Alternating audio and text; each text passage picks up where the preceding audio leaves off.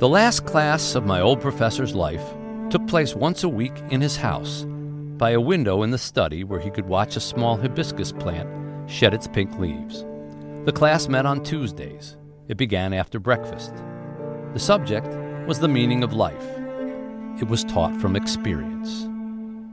No books were required, yet many topics were covered, including love, work, community, family, aging, forgiveness, and finally, death. The last lecture was brief, only a few words. A funeral was held in lieu of graduation. The last class of my old professor's life had only one student. I was the student. So, I mean by accept is see the nature of your reality very clearly, and then decide if this is the reality that you want, if you can do something about it. On the existential level, you can't do anything about it in terms of the fact of death is there, the fact that most human beings get ill during their lifetime, the fact is you're born and need to be nurtured by somebody, you know, and, and it's on and on, all the things that we can't avoid because we're human, that we have to accept. But unless you're clear on what it is that's happening to you and how it's happening to you and how you might get out of it, you're not going to be effective in trying to make the change. That was the voice of Morrie Schwartz. You are listening to Tuesday People, the podcast based on the book Tuesdays with Morrie. My name is Mitch Albom, and I had the great honor to sit alongside Morrie during his final months of his life every Tuesday and learn some amazing lessons about life, which we are now sharing 25 years later with the original tapes and with a different theme each Tuesday. And we're glad that you're joining us here. What you heard there was Morrie Schwartz talking about how he dealt with the fact that he had a diagnosis of ALS, Lou Gehrig's disease, and acceptance was the underpinning and the beginning of his approach to how he was going to deal with it. And that's going to be the theme of today's program. And we're very blessed to uh, be welcoming a special guest in a second to talk about that. Lisa Goich, our producer and co-host, is here as always. Lisa, good to have you here. Happy Tuesday, Mitch, and Tuesday, people. The special guest I mentioned is none other than Scott Hamilton, uh, whose name should immediately spark recognition because of his accomplishments in the world of figure skating. He is an Olympic champion, a multi time U.S. champion. He goes hand in hand with figure skating from his accomplishments to his TV work to his philanthropy and to just being a really good spokesman and uh, ambassador for the sport and for humanity. But Scott's not here today because he can figure skate, uh, although we would all love to learn how to do that. He's here because, in addition to figure skating, from the time he was a young boy, he has had to deal with illness in the forms of brain tumors, in the form of testicular cancer, in the form of cancer that his own mother ultimately uh, contracted and had to deal with. And he has written several books which touch on all of that in the course of his career. As a new one that is a children's book called Fritzy Finds a Hat that tells the story of a young boy who tries to find the perfect hat for his mother as she undergoes cancer treatment.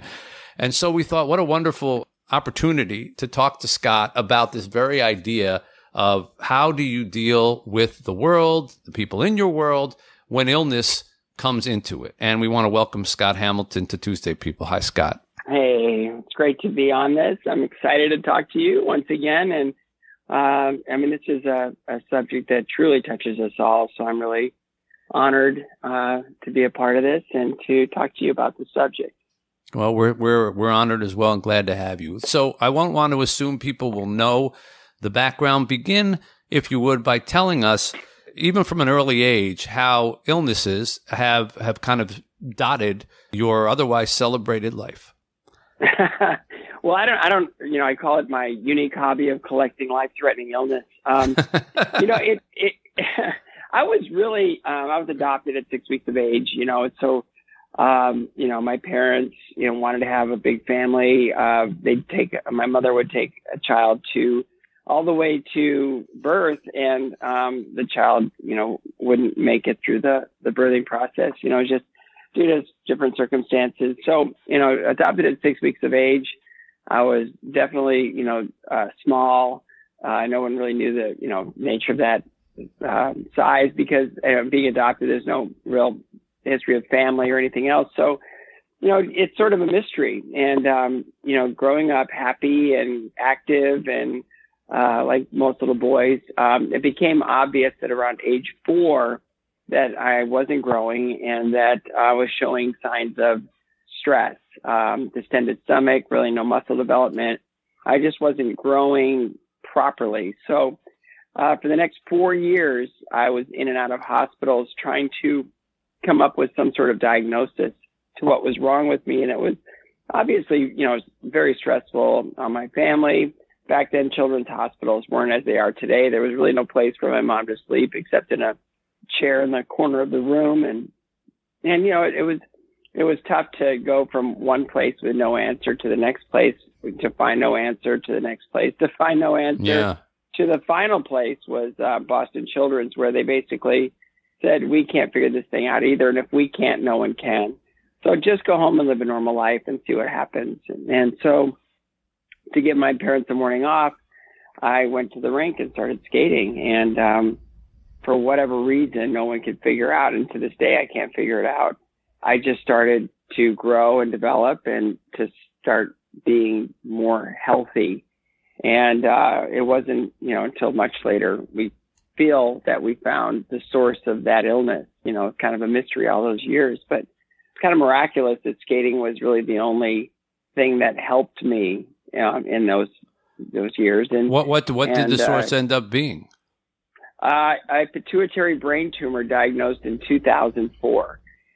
They gave my wife, um, you know, sort of the, uh, you know, information on this type of tumor, and she said, "Wow, listen to this." And she started to read it, and it said craniopharyngiomas are usually detected early in a child's life due to a lack of growth and development. Hmm. And it was kind of like, aha, Yeah. okay. I was born with this brain tumor.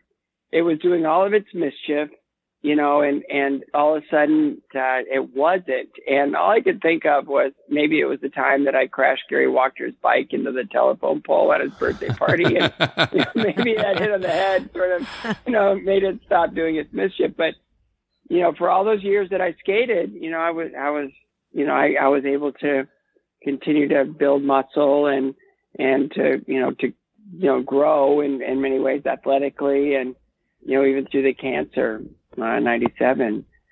It was right. You you, extraordinary. al- you also I want to mention that you came down with the testicular cancer. You had a battle with that in 1997. Came back from that and skated again. So what I want, and there's more to come, folks. Uh, as, as, as Scott says, he collected these things. Uh, but I, I want to stop there and ask you because this is the theme today is is to help people who are finding illnesses or bad diagnoses introduced into their lives, how to deal with it. So I want to ask you, because this happened to you when you were young, you were in hospitals for four years when you should have been out on the playground. How did that help or, or hinder or haunt or ease your ability to deal with it, uh, both then and as an adult? you know, I think when you're a kid, uh, you know, you just really want to play. You want to be a kid. But, you know, for me, for those four years, I was surrounded by other sick kids. And so that was my normal. My normal was, you know, I saw this kid who's being fed through his stomach. I saw this kid who um, was just coming out of surgery. Another kid, you know, whose parents were around the clock. Uh, another family, um, they had a daughter and the dad would bring me a balloon every day and we would play in the hallway with the balloon and and then one day they stopped coming to the hospital and Hmm. I found out that um daughter didn't make it. So, you know, for for me that was my my normal. Did is that take the fear out of it, Scott, in any way? I, you know, I, I do. I think whatever is normal is normal for whatever, even if it's abnormal. You know, for Yeah. most people. And for me, it was, you know, I, I was just around all these kids, and they were at different levels of stress and anxiety, and some were there for short periods of time, some were there for longer periods of time. But you know, I could have looked at it as a chamber of horrors, um, which I did at times. I would hide under my bed so they couldn't find me for the next yeah. test, or I could look at it as, um, you know, this is kind of my day to day. And and my mom was great through all of that. She was an incredible woman. She was very compassionate and very strong and selfless and sacrificial, and she was extraordinary. So, you know, she was kind of my rock during all that time. She was kind of what I hung on to to see uh, am I doing okay? Is is this so? You know, is, do I trust this person coming in right. here? Or, you know how you know, and I could tell by her mood day to day. You know what you know how I was doing. You know, so I I learned that you know I it wasn't always just how I felt, but um, how other people felt around me that I could figure out if I was doing okay and spoiled rotten. There'd be, you know, on days when there's going to be really invasive tests, you know, there was a toy sure, sure. Yeah. So I got used to having whatever I want. Maybe the bigger the bigger the toy, the worse the test. I don't know. You might, might have come to dread exactly. the big toys. when you had to then in adult life, uh, we mentioned 1997, testicular cancer entered your world. Were you better equipped because of what you had gone through as a child? You know, maybe. Um, it, you know, it, it the whole hospital thing was something I was kind of used to. I just felt like this was um, a fork in the road, and uh, and it was up to me to figure out how I wanted to navigate it. You know, I was being moved. I, you know, I was living this big life in figure skating, and we were selling out arenas all over the country, and I, I was working hard, and and I was being, you know, I was doing well financially, and but I just felt like there was something wrong, something about the way that I was living that it just it just felt like it wasn't sustainable. It wasn't the way I was supposed to be doing things. I just felt this kind of voice telling me that you know you need to, you know you course correct. You need you know this isn't right. This isn't the way you should be. And so when I was diagnosed with cancer, it was sort of an aha moment. It was like, okay, this is here we go. I'm being moved. I'm being you know set on a new course and um and it was in that you know uh, the fear of that diagnosis was um, really uh, crippling. I just, I you know, I was you know 50 cities into a 60 city tour. I was in an emergency room in Peoria, Illinois, where I figured I got to figure out why my abdomen, you know, pain, where it was coming from. Thought I had an ulcer. I couldn't stand up straight. You know, there was all these things and. And I was, you know, when you're a figure skater, you can't stand up straight. That's not really a no, good yeah. thing.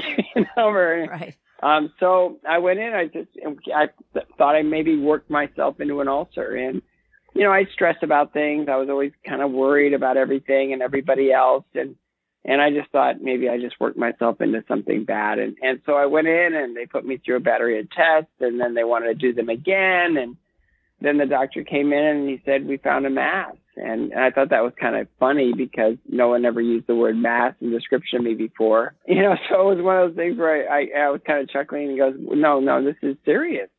And, and I go, he, he said it's either benign, malignant, or something else. And that's language I heard when my mother was diagnosed with her cancer. And so the fear was just like, I mean, every cell in my body was just, you know, in, in dread fear and I saw myself diminishing. I saw myself dying. I, I, and then I had this really weird thought: I'll never skate again, which is kind of like weird at the time, you know, because you're thinking about you know just surviving. And, and he said, I don't know the source of it, but if it were me, I'd take care of it right away. And I don't know how it happened, but I took ownership of it almost. I, I, you know, I always when I talk about it, it's either five minutes, five seconds, or a nanosecond. I have no idea, but that fear kind of turned into a sense of of power and and uh, like you know now I'm going to stand up to this thing. I'm going to I'm going to hit it with everything I can, and I'm going to survive. You know, that survival instinct sort of kind of came out of that initial fear, and I just decided that I'm going to go after this thing with everything I have, and and so the the journey began. You know, I had to do a show that night, and um, you know, I was thinking, of course, that this is the last show I'll ever do in my life, and I better uh-huh. make it a good one. You know, and um, then the pity party happened in the the second half when I was doing a, you know, that that old, you know, kind of Leiber Stoller song, I Who Have Nothing. It was my big, you know, Bleeding Heart ballad, you know, that year. I'd never really done one. And of all years, you know, to kind of hear that music and those, those words while I was skating, you know, it just sort of, it, it was like, took me down to like, you know, okay, here we go. This is the last time I'll ever skate. And I feel so sorry for myself. And, and looking back on it, you know, I tell that story that, I'm feeling sorry for myself. This is the most important performance I've ever given in my whole life. And then I look into the front row and there's a woman, you know, a very attractive woman, and she was fixing her hair and makeup while I was skating. I thought, okay, how big is this? You know, it's like the world goes on. And I just burst out laughing and sort of broke that spell of pity party. And I, and, and I went into my, you know, triple S is the hardest jump I ever did in competition. And, and I, I, I reached for it and I figured, well, here we go. it's the last one I'll ever do in my life. And, and it was just like, I was, I, I was still laughing. And so I landed it on kind of a wobbly leg and, and, uh, got through the rest of the program. And then I got on my tour bus that night and went straight to the Cleveland Clinic. And my, uh, treatment back to wellness, you know, sort of began, uh, then. Hmm. You, you know, there's so much in what you just said there that that is not only fascinating, but is also pertinent to our audience about when, uh, you know, it might not strike that might not be that cancer, might not be cancer. It certainly isn't going to happen on a, on an ice tour, more than likely. Uh, but yet there are a lot of relatable moments to that. So the fear, let's talk about the fear for a moment. I think fear is such a crippling thing uh, in in in every walk of life, but particularly when it comes to illness, because you know, fear of losing your job, fear of losing a, girlfriend or a boyfriend, fear of, uh, of, of financial things. There are plenty of, of examples out there of, of people who do quite well, uh, having endured all of that. But with fear of a disease, and particularly uh, a disease like cancer, the fear is you're not going to come out of it because there are many examples of people who do not. And you had in your own life, as you say, with, with your mother. So what's the best way to deal with that fear first and foremost so that it doesn't cripple you for the battle that you have ahead? So you don't be, crawl into a hole and just say, I'm just going to be frightened until I die. You know, I, I think for everyone, their, their journey is their journey, you know, and, and for everyone, um, you know, we're, we're, you know, searching for perspective. And I think everybody kind of looks for, you know, an example or looks for, you know, sort of that life raft of, am I going to be okay? And, you know, where, where am I going to get the, the information, the support? For, you know, a lot of them, it's that, you know, appointment with their oncologist is, uh, am I going to be okay? well, they hear you know, statistics are blah, blah, blah.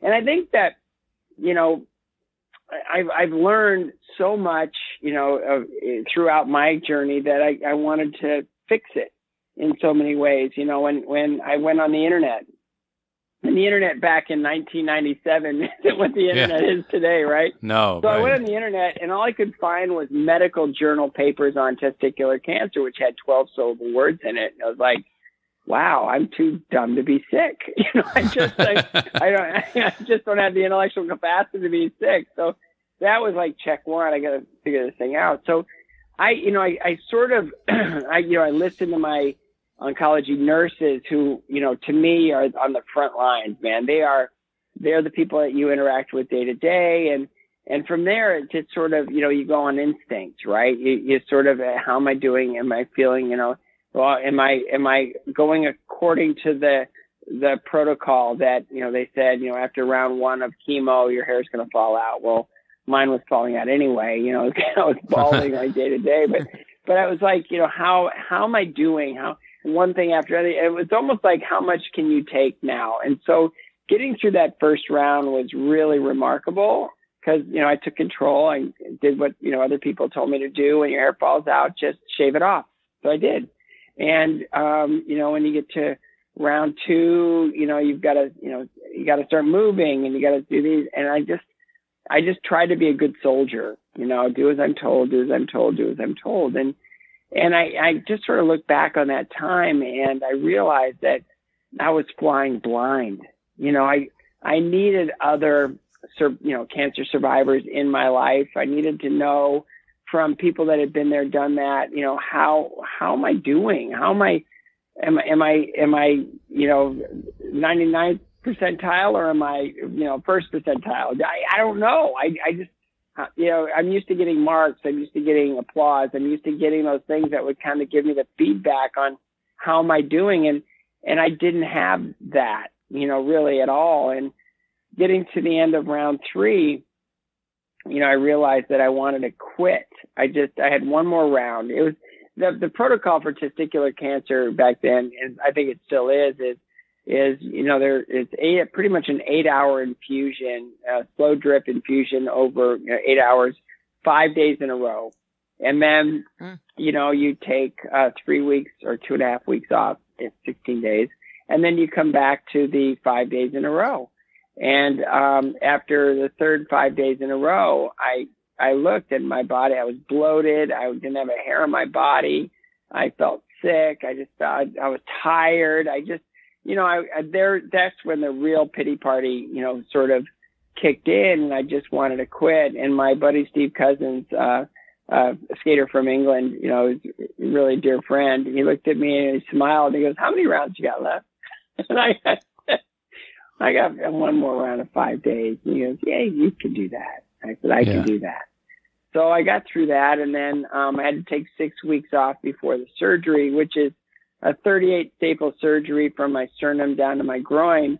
Um, they just, it's like, I call it filet of Scott, right? You know, so they open you up, go through everything and make sure that they're, they're able to see, you know, where the cancer was, what it looks like now, and um, go through all the lymph just to make sure. And when you're a skater and, you know, core strength is everything to you, and now you've got this scar that goes all the way down you know, your abdomen. It's kind of like, wow, it's like where it was pliable tissue, you know, of a seam. And it's, it, it was weird. And the fear was unbelievable going into the surgery. And, you know, the doctor, uh, Dr. Klein, you know, he looked at me right before and he goes, you ready? And I, and I go, I'm scared. And he goes, what are you scared of? I go, well, have you ever done one of these before?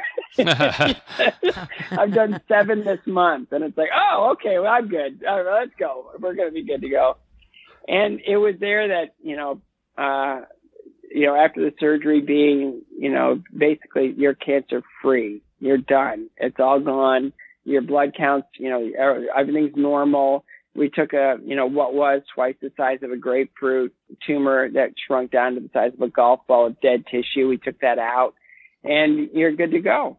And for whatever reasons you know that year coming back to life i just got massively ambitious. You know i put together a program that I thought was four and a half minutes long and it was really 620 and, and I've never done anything like that bold and adventurous and, and, and taxing, you know, so, you know, I just came out of the cancer thing swinging. I just wanted to, I was just fighting to get every bit of my life back. And, uh, and, you know, I knew that it was, I was given a second chance. And so I was going to, you know, use that second chance and, and change the way I was living, change, you know, everything. I tell people now when I'm speaking that you've really got three choices. You can, you know, succumb, adapt, or evolve. And um, instinctually, I just felt like this was the second chance to evolve and to be someone that, you know, different, be someone more alive than I've ever been before. And um, that's that was my swing thought mm. going into mm. next life. I want to uh, play you a, a, a cut of, of Morrie when uh, he and I were talking. Of course, he had ALS. It's different than cancer yeah. in that there, you know, sadly at that time and still at this time, there's no light at the end of the tunnel. Uh, you know, at, yeah. at, best you might be able to scramble away to stay alive, and at worst it takes you. And at 78, you know, he wasn't kidding himself. But uh, there's there are parallels here in terms of you know he sort of changed priorities as well, and particularly with his time and the people that he spent his time with. And he found uh, that he could revel in the company of the people that cared about him, and he it made a huge Uh, difference to him. And he began to feel grateful. And I want to ask you about gratitude after an illness like that. Listen to what Morrie said about that. Find meaning in your present moment. Do the kinds of things that come from the heart. An open, giving, loving heart. When you do that, you're not dissatisfied. You're overwhelmed with gratitude, which is what I find now. You come in, Paul comes in, you know, Debbie's going to come later on in the day. They're just filling me up. So you do that by having those kinds of relationships and making them the important source of your life. Now, you wouldn't think that gratitude would be a word that necessarily would enter the vocabulary of someone who got hit with a terrible disease or someone who got hit with testicular cancer right in the middle of their, the prime of their, uh, of their sports and entertainment career. But I'm imagining that gratitude started to play a more significant uh, role in your life, maybe even during the diagnosis and during the treatment and afterwards. Can you talk about that? Yeah, you know the, the, the treatment. I was I was fascinated by it, and I guess that's the best way to put it. I I at that time, you know, I, I set some ground rules up that you know I really wanted to create sort of a sacred space in my room where you really I I didn't want anybody around me that didn't make me laugh. You know, I, I really wanted that to be the memory I had during, you know, that time. So you know, it's like if you, you, admission to my room was make me laugh, and you know, my friends would show up with, you know, skinhead wigs and Beagle Puss glasses and funny movies, and um, you know, it was just they got it. You know, they knew that I didn't want to look back on the time as something of that was awful. Like right after my diagnosis, all the cast, you know, they came up from Dayton on the day off, away in the next city, and there was a lot of uncertainty around what was next for me. They knew I was going to have chemo and they really just wanted to come, all the whole cast wanted to come and, and, um, just sort of visit with me before, you know, all of that big adventure happened. And Kurt Browning showed up and he goes, you know, we were doing our top 10 list last night in the locker room and, and the top 10 list was uh, top 10 things that Scott could do with his discarded testicle. you know, and it was like they they that was the best medicine I could have I could have gotten. That was it. It was like I I have to find a way to to laugh through all of this and to find mm. humor in all of this. And and I had an incredibly supportive skating family. Like I called my Stars on Ice family, you know, um, I had, you know, dear people to, you know, see me through it, you know, see me through the chemo and, you know, day to day, just sort of look after my needs, which I'll always be grateful for.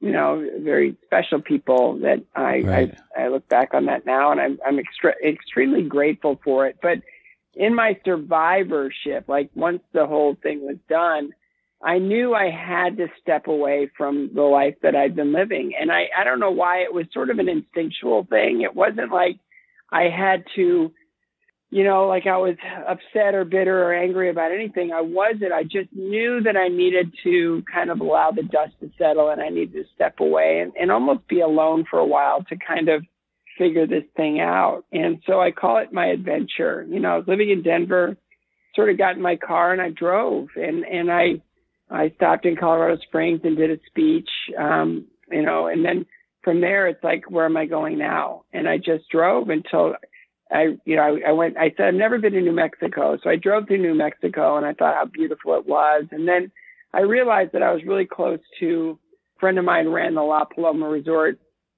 in Tucson. I said, I could drive there and um, hang out there for a while and just sort it out. So I called him and I said, "Can you give me a good deal on a room?" and he said yes.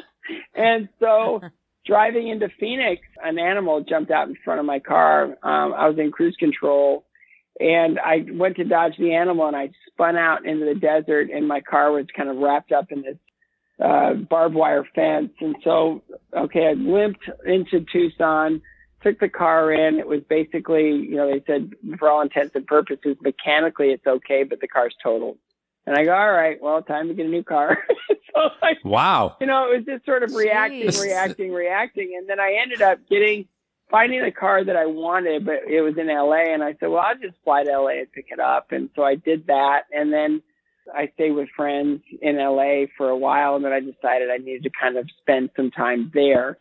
I found an apartment. I rented it for the summer. I was working out at a rink in um, Culver City when I just started, you know, skating again, you know, slowly. And, and it was, um, you know, it was crazy you know, I was diagnosed on March 17th, 1997. And on March 17th, uh, 2000, I was doing a show in Memphis and we would benefit St. Jude Children's Research Hospital at Target House there. Tony Thomas had some guests coming to the show. I thought it was a date, you know, really, you know, kind of, it wasn't. It was just friends coming to the show. And so talked to this girl for about 10 minutes and um, I realized that now it's time for me to, you know, kind of get off the bench. And I, I realized I was kind of now, if I could meet somebody like her, I was open to a relationship, you know, really open to kind of stepping back into life. This is three years later. You know, I was touring and I was working and kind of just not, it, it, it was just sort of like, okay, my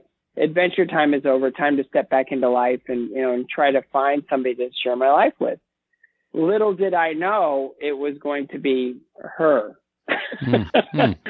Um, it, it, was crazy. It was a, we call it best worst day. Um, so um, I'm playing golf with Tony later that summer. He he says, you know, um, he, he was on the phone, kind of all lovey dovey. I go, is that that girl from Memphis? And he said Tracy. I go, I don't remember her name, but you know, I just remember this girl that you had there as your guest. And he goes, no, she's like my little sister.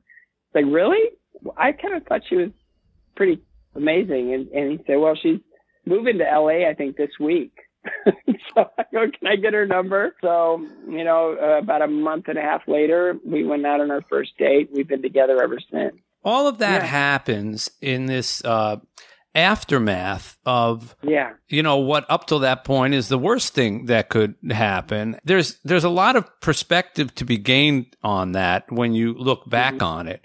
And do you now say, because I had that disease, because I had to deal with that disease, I am wiser in what? What would you, how would you finish that sentence? I'm wiser in the area of perspective. It's, you know, I've learned through my unique hobby of collecting life threatening illness that our bodies are really fragile. They're susceptible to really, really weird things happening to them they're also extremely resilient. You know, you know, in certain cases, you know, that you can survive these life threatening illnesses. And I realized, you know, ultimately that, yeah, they're, we're susceptible and we're resilient, but we're also ultimately temporary. And it gave me this perspective that I've got to, you know, live my days joyfully. And I've got to, you know, no matter what my circumstance, I've just got to to take advantage of each day in an extraordinary way because it's an opportunity for really cool, wonderful, great things to happen. Uh, you know, I, I meet a lot of survivors that they, they live in dread fear that they're going to have to go through it again. Well, you know, seven years after my cancer survivorship, I, you know, I'm diagnosed with a brain tumor, right. you know, and it's kind of like, oh my goodness. So that brain tumor allowed me to understand that I'd always had that brain tumor. I'd always had you know, this thing kind of that was happening in my body. And now I had to deal with it. So they did radiation. And then I'm thinking, okay, well, I, I dodged another bullet. And, you know, um, a year later, we have, you know, actually four years later, we have um, our second child, which is impossible. Uh, because of you know testicular cancer, right? Fertility is kind of like uh, a little bit different, and then a pituitary brain tumor. you know, now what am I going to do? But it just sort of it all worked out um, where I had the right medical care, I had the right advice, I had the right perspective, um, we had the right intentionality, and you know when it became apparent that you know these six injections a week that I was self-injecting uh, were were not going to you know give us you know what we wanted. Tracy and I talked about it, and I said, you know what? If if God wants us to have another child, we will. And um, sure enough, you know, a couple months mm. later, after giving up on all the injections, we find out that we're expecting Max. So now I'm a father of two. Um, we're blessed beyond our wildest dreams, and uh, the brain tumor comes back. it's like, yeah. no, no, no, this is not fair. And that one, you know, it's like when I was diagnosed with cancer, it's like, let's get busy, let's get to work. When I was diagnosed with the first brain tumor, you know, it was prayer and more prayer and more prayer. And then when the brain tumor came back in 2010, it was like, okay, this is not fair. And we went into this dread of this whole thing. It was just, you know, what am I, I can't, well, it's presented itself for surgery. It's like, oh, I don't want, I just don't feel good. You know, it's like negative. This one was negative, and it just felt weird that both of us who had been so positive throughout everything were now kind of living in this negative space. Well, the the surgery didn't go as well as it was supposed to. I, I, I developed an aneurysm. I had to kind of figure out how to obliterate that. It was like one surgery became nine you know, and when it's your brain, it's it's really frightening. You know, am I going to be diminished? And all these negative things happened, and all these things kept showing up throughout. So even when, um, whew, even when we think that you know things aren't going the way we're they're supposed to be going, you know, with all the you know the you know, surgery that didn't go and all these this frightening things that were happening, you know, it was meant to strengthen us. It was meant to put us in touch with the right things and it was more prayer and more faith and more, you know, putting our our future in in His hands. And again, it was perspective. And you know, hearing Tracy talk about it, you know, years later uh, when the tumor came back in 2016, she was doing an interview, and you know, and everything it was about, we're going to go through this joyfully. Everything is going to be, no matter what happens next, we're going to approach it joyfully. And, you know, the interviewer was kind of like, well, how do you do that? And she said, you know, I remember it. She said, joy isn't the lack of fear and suffering. It's how you go through it. Right. And I was just, I was blown away. It's like, that's why I married you. you get it. You get the whole thing. That's why. Yeah. And it's true. It's wow. I want to. I want to. Re- I want to repeat that because it's a really wise analysis. Uh, say it again for us. Joy is not the lack of fear and suffering. It's how you go through it. It's how you go through the fear and suffering, and that is such yeah. a brilliant, a brilliant uh, arming of people who are going to, who are listening to us, who are dealing with this, or eventually going to have to deal with this in some way.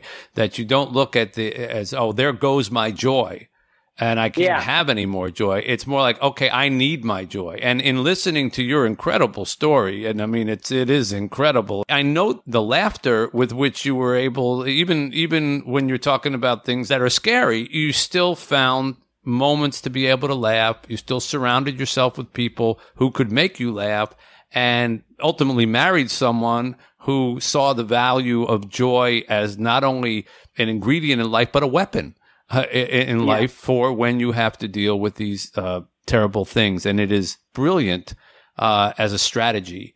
And uh, there is a reason, Scott, that uh, that you have been able to survive all this. And I think at least part of it is to share this kind of stuff with other people.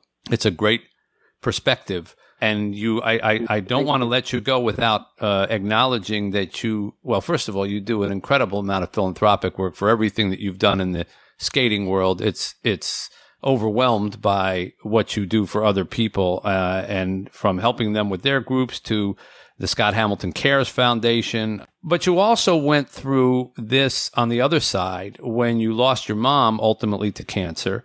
And yeah. you have written a book uh, for kids, which is really important, and, and we'll we'll end with this lesson. But I think there's something important to share because some of our people who are listening to us, they have uh, children who they themselves are now having to deal with their parents being sick. Uh, and how do you deal with that? So you wrote a book, Fritzy finds a hat, which sounds very Dr. Seussish, but really it's it's yeah. it's it's much more than that. It's a story of a of a little boy who has to find the hat for his mother because she's undergoing cancer treatment. And as someone who who lost his mother to cancer, uh, tell us what you would advise people to tell their children if they themselves or someone that they, they love is sick or has some kind of terminal illness or has cancer or has something that's scary as to how the children can best deal with it. When my mom came home from her doctor's appointment, you know, she just said family meeting, and we're like, what's a family meeting? We've never really done that before, and she just she sat us down and she said, "Now I just come from the doctor," and she had kind of a smile on her face, and um, and she goes, "I've just been diagnosed with an illness called cancer," and she was being very matter of fact about it, and she goes, "I'm going to have some treatments, and I'm going to have some surgery, and I'm going to need some help around the house because you know I'm still raising a family, teaching school, and going to school. I'm just going to need some help and support." And so she gave us all our marching orders, and it was done in a way that it didn't allow us to have um, the fear that I'm sure she was going through at the time.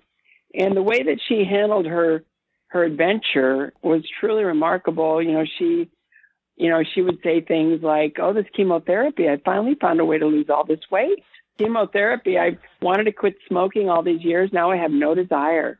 And oh, this chemotherapy, I've always hated my hair. These wigs are so beautiful and so much easier and it was like she taught me how to go through cancer in the way that I went through cancer because I was scared and then she kind of came back to me and it was like no this is you know let's let's change the environment. Let's make this fun. And and I I've always thought when I was diagnosed back with you know the tumor again for the third time in 2016 I was it was like okay now I'm going to have to tell the kids and they're older now and they have perspective and so it's like, well, how do I tell them? I go, I, you know, it's a brain tumor back, Dad? I go, it is. It is. It's back. it's fine. And do I look worried? No, I don't look worried. I'm not worried. So let's let's let's live our days and let's have our fun and let's you know not think about this thing as debilitating. And and my mom didn't survive her cancer, but you know the way that she went through it really taught me a lot. And I and I guess in that way it was sort of the inspiration for, you know, when a parent is is you know diagnosed with cancer, it's what do we do to help them go through it? Well, we do everything that we can. In this way, you know, this little boy um, was watching his mom go through cancer. It's like, what can I do? I can find her the perfect hat. And um, it was really fun. You know, uh, Mary Coffeen uh, from the Moffitt Cancer Center, you know, it's her brainchild. And and it's like, hmm. well, we need, you know, an illustrator. And I thought, well, you know, my friend Brad Paisley is an artist and he loves to do art. He loves to do other things. I'll ask him. And so he said, I'd love to do it. And it just seemed like, you know, an amazing thing because how do we tell our children that, you know, we're up against something and how do we share this thing in order to humanize it and to make it something that they they now can understand in their way. It's not an easy thing. I I hate cancer. I, I but you know I figured instead of waiting for somebody else to do something, we we can do something together. You know through the proceeds of this book, raise money for much needed research in the in the way of immunotherapy. You know I do believe that our bodies you know, create the cancer have the ability to eradicate it. Well, you're absolutely right on, on a million levels, uh, not the least of which is the immunotherapy. As, as someone who lost a child to cancer, uh, I always thought that uh, that was where the best hope was as well. And we had to travel to Germany uh, and live in Cologne, Germany for stretches of time because you couldn't get the immunotherapy treatments here in the United States because it's really just at the beginning stages, uh, and yeah. had to go someplace else around the world, and that's crazy. You know, the, America should be leading the world in saving its children, and it shouldn't be because, uh, well, FDA holdups or this, that, and the other thing holdups. You shouldn't have to travel Don't get me started. Yeah, yeah, no, no, that's that's a show for another day. But but the. yes. But the, uh, the the thing that I want to thank you so much for, Scott, is that you've given some perspective to the fact that you are going to get hit with something in life. None of us get to live mm-hmm. forever, and none of us get to live without any blemishes, uh, you know, for a thousand years. So at some point, something is going to challenge you. It may happen young as it did to you. It may happen older uh, as it did to you. It may happen in the middle as it did to you. You're you're a walking yeah. example of all the different stages.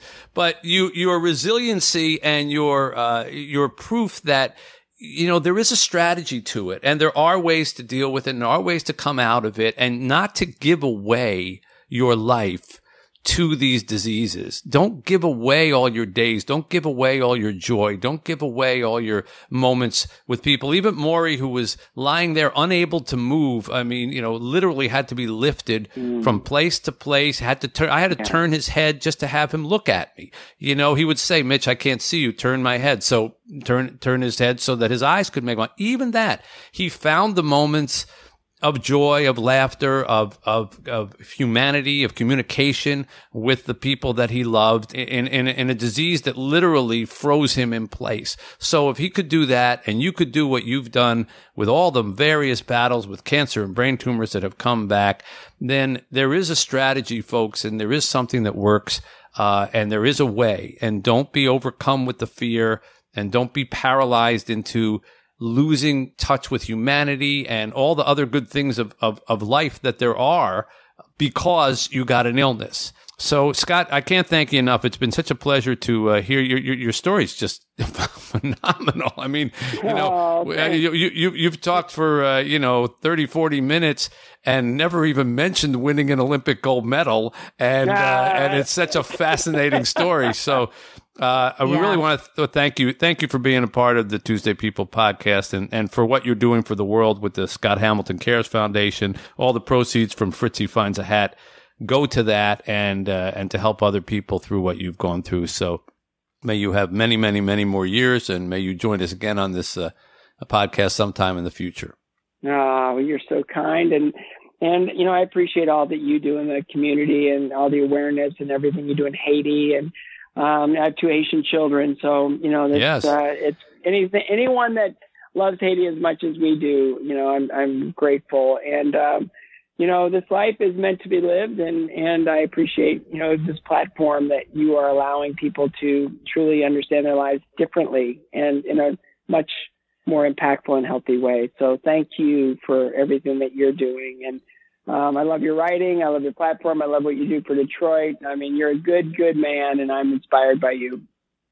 Well, the feeling is is doubly mutual, and uh, I really appreciate you taking time. and And thanks. We'll talk again, I'm sure. Thank you. Scott Hamilton uh, joining us here on the Tuesday People podcast. Uh, we will be back next Tuesday uh, with another lesson shared from my old professor, and uh, hopefully that helps make your life better. Uh, until then, uh, with Lisa Goich, uh, this is Mitch Albom wishing you a great week and see you next Tuesday. Thank you for listening to Tuesday People. To be part of our conversation, join the Tuesday People community at wetuesdaypeople.com. Subscribe to our podcast so you don't miss an episode and share it with your friends. We look forward to having you with us every Tuesday because, after all, we're Tuesday people.